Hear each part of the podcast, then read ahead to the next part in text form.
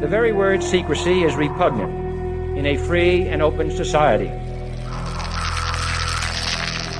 And we are, as a people, inherently and historically opposed to secret societies, to secret oaths, and to secret proceedings.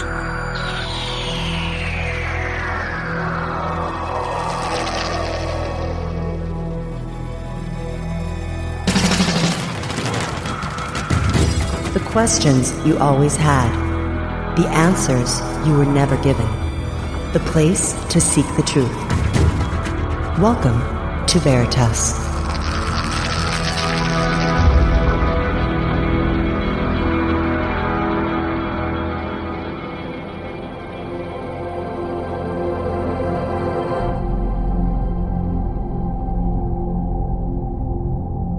Greetings to everyone around the world, and a warm welcome to another edition of Veritas at veritasradio.com. I'm your host, Mel Fabregas, and I sincerely thank you for joining me once again. And if this is your first time or your truth journey brought you here, welcome home. And if you want to listen to tonight's full interview, and believe me, you want to, go to our website and click on that subscribe button. You'll get your login immediately and you'll be able to enjoy tonight's show and every single one we've ever done. And again, to upgrade your life, head on over to sanitasradio.com and listen there. I'm telling you, my life has been upgraded, and so can yours.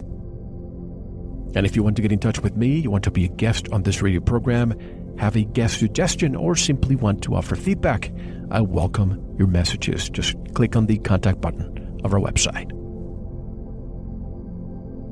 To most people, the music industry represents a source of harmless fun and entertainment. Beneath the glossy veneer, however, lies the devastating truth of who really controls these institutions and the deeply malevolent agendas for which they're being used. Tonight's guest is a long-standing DJ and music journalist. He has written a book titled Musical Truth, which is the culmination of his five years of research into the true nature of the industry and its objectives from dark occult rituals to mind control artists and all points in between. Tonight, he will discuss how these agendas fit into the much wider picture of what's really going on in the world, and crucially, how the power lies with us to bring it to an end. So strap yourself in and get ready for powerful truths. Mark Devlin is a UK based club and radio DJ, music journalist, and author. Since 1990, he has played gigs all over the UK and in over 40 countries around the world. In 2010, he underwent what he refers to as a conscious awakening, bringing a new awareness of what's really going on in the world. His special area of interest was how this ties into the mainstream music industry and the way in which A list artists have been used to manipulate and mind control the masses in line with much larger agenda. He now presents public talks on these subjects, as well as appearing on radio and producing two regular podcast series. In early 2016, he published his book, Musical Truth, exposing the mind control manipulations of the corporate music industry and how to take back our power. His websites are markdevlin.co.uk and musicaltruthbook.com. Mark Devlin is with us today directly from Oxford, England. Hello, Mark, and welcome to Veritas. How are you? Hey, Mel. Good to be on, man. I'm a little tired, but uh, hopefully I'll perk up as we go on. Understandably so. It's Friday evening. We usually don't conduct interviews on Friday, but you have allowed this to, to happen, so I'm glad. First, let me just say it was great meeting you in Philadelphia a few weeks ago, a few weeks ago during the Free Your Mind conference. And, and as I told you when we met, I've been looking to discuss this very topic for years. And when I heard about you, I had to make contact and schedule a discussion. So I'm glad we're here today. Yeah, I appreciate you reaching out to me, and likewise, it was great to meet uh, at Philadelphia. Free Your Mind surely is an awesome event, and it's such a buzz to be there among like-minded people over the three days because you get a lot of empowering information from the speakers, and you know, if you look at who was on stage that weekend, it's pretty much a who's who of all the key players in this whole truth scene. But you know, over and above that, it's just great to vibe with people and pull that consciousness, which is something I talk about a lot, and you can really feel the energy in that building uh, of people coming together with uh, their will and their intent pretty much on the same page. And you get to meet a whole bunch of people. So it's great to link with yourself And I think you'd probably agree with me on the sentiments of that event. 110%. And just yesterday, I had uh, Mark Passio on discussing his presentation there. And by the way, it goes hand in hand with what you discussed too, doesn't it? Well, pretty much, yeah. There's a lot of overlap between the information that the different speakers bring.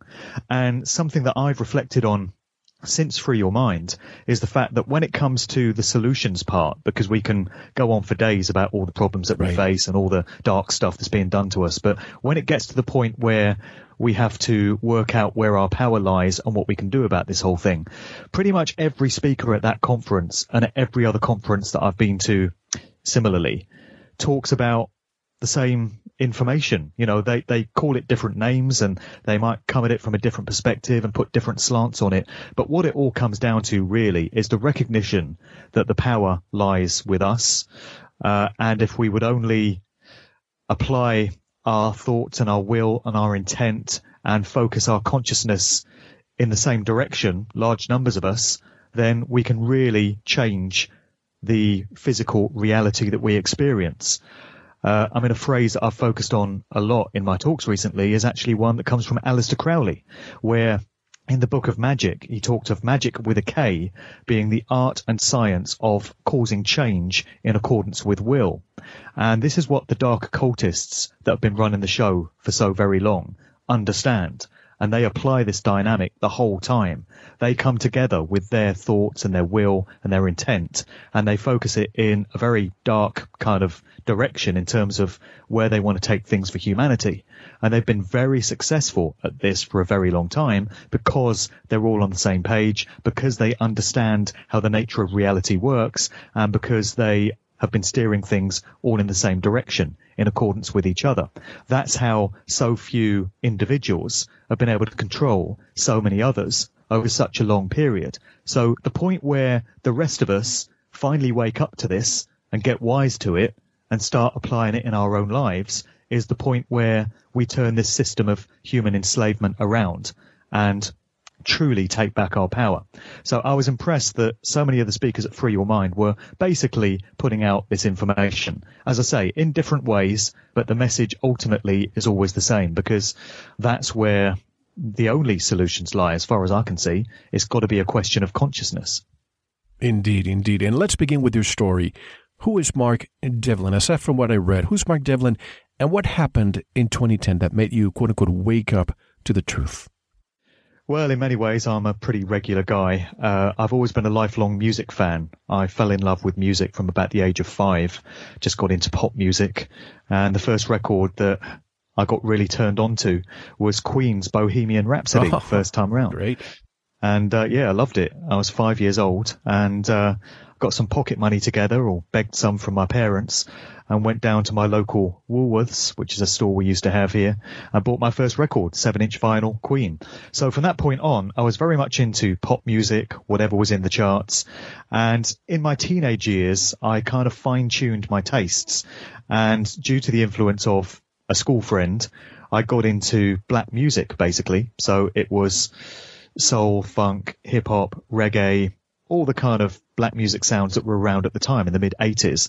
And it was also the emergence of house music at that time, authentic house music coming out of Chicago and later New York and New Jersey. So that put me on a path to getting interested in that whole scene. And I decided that I really wanted to become a DJ because I was so enthusiastic about music that I just wanted to communicate that to other people. And I wanted them to feel the same passion towards music that I did. And I thought, well, being a DJ is a great way of doing that. So uh, I don't want to make it sound easy because it was a hard road to getting established, and I was held back by a crippling lack of confidence, self-confidence.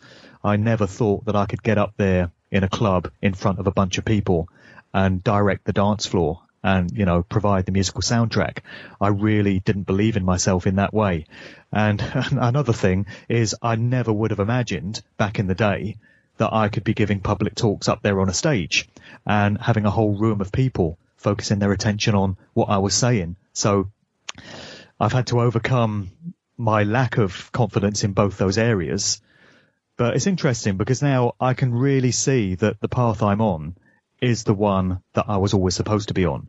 And this was my reason for incarnating into this reality. It's very clear to me now. So getting into music from a very young age and becoming a DJ so that I would get onto radio and start communicating with people that way and learn how to apply music to situations to really change the mood and the emotion of a crowd and really take them in a certain direction was also some life lessons that I had to learn to set me on this path. So it's very interesting to reflect how things have panned out for me and how I don't believe any of it was by chance or by accident. It was all part of my life plan, you know, whether that was planned by my higher self before I incarnated here or whether I've been sent down that path by a higher power. I don't really know, but uh, it's pretty clear that this is the path I was always supposed to be on. So you know, I was always meant to be a music guy. And so for um, 26 years now, I've been a DJ and I've been fortunate enough to uh, present shows on many different radio stations and do gigs all over the world. Been to the US a few times, been to a few other very interesting parts of the world and played some great parties. And as you mentioned in the introduction, it wasn't until 2010 that I started to wake up to the truth of this reality in which we find ourselves. And that was a pretty devastating process, which I'm sure will be familiar to many of your listeners. And it caused me to have to reassess my whole view of what this world is all about, what we're doing here, who's really controlling things, and what the agenda is. And it takes a while to assimilate all that information. And of course, it's devastating because it causes you to basically rip up and throw away your entire acceptance of what this reality is all about and start again with a blank sheet of paper and draw everything up from scratch.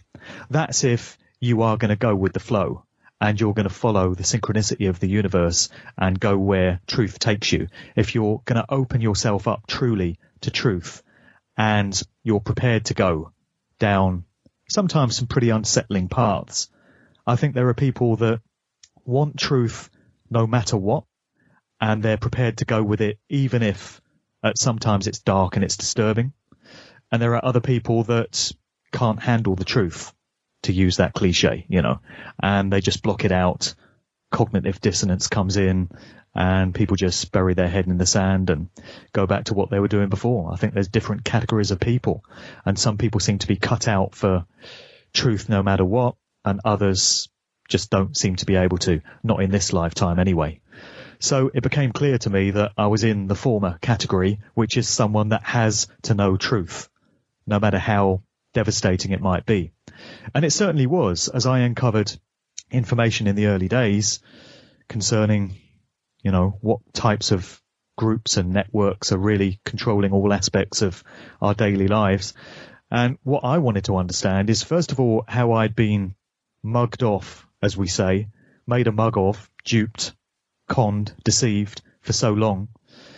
And I wanted to understand how the industry that I'd been a part of, the corporate music industry, was being utilized in conjunction with all others uh, in terms of rolling out this grand plan for where these networks want to take humanity.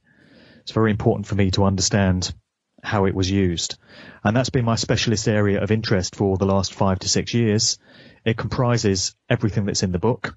It's five years worth of my research into the true nature of the music industry and what lies beneath the glossy veneer when you scratch the surface and get to the deep underbelly, you know. And so that's where I'm at now, five to six years down the line in a very different place to where I was before. And you know, Mark, I have a few passions in life, and I think uh, they both carry the same weight, and that's music and truth. And I think those are your passions too. I mean, this show is called Veritas for a reason. Your book, Musical Truth, why the title? Well, you just touched on it there. It's my two biggest passions in life, which are now music and truth. I mean, 10 years ago, it would have been straight music. and I might have said movies and travel as well. But as I've matured and as I've come to discover new things, then it's definitely all about truth. I'm someone that seeks to serve truth and go where truth takes me, but still the music, you know. So musical truth just sums it all up. Musical Youth was the name of a group that came out of the UK in the 80s. So it's a bit of wordplay on that. People might remember Pass the Dutchie. Musical Youth were um, a reggae band. that came out of Dutchie Bally Yeah, I remember. Exactly. And a few other hits as well. They did one with Donna Summer called Unconditional Love. So they were called Musical Youth and I thought Musical Truth is kind of a catchy title which plays on that and it gets across the impact of what I'm trying to convey. So one thing I make clear in the book is because of the nature of the material that I'm discussing, I can't claim that on every single page, everything that I put forward is the absolute truth. And to be honest with you, I would be very suspicious of any researcher that says this book all 170,000 words of it is the truth of the matter. And this is what people need to take upon themselves. It's the ultimate truth. None of us can say that with 100% conviction.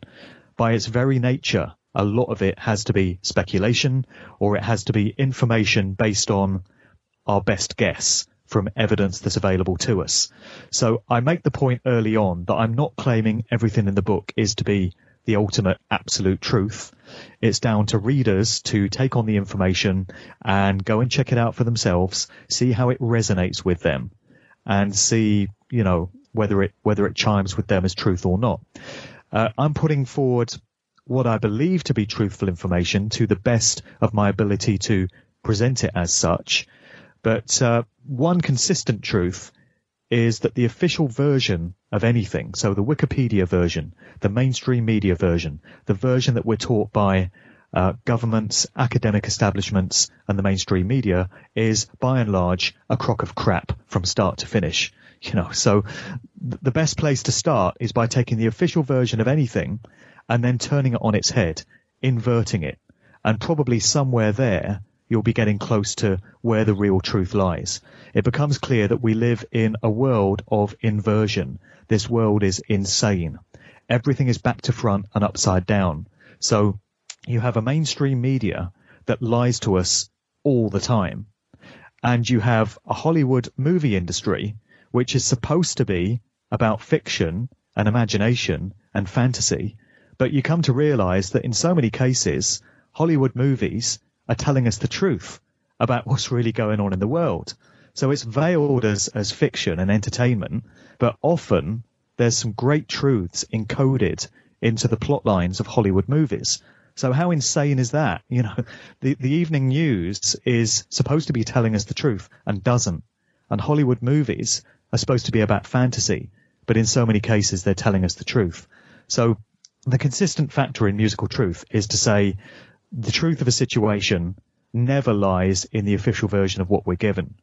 So that's the starting point. And if you start there with that in mind, then I feel you're quite some way along the path to discovering the real truth.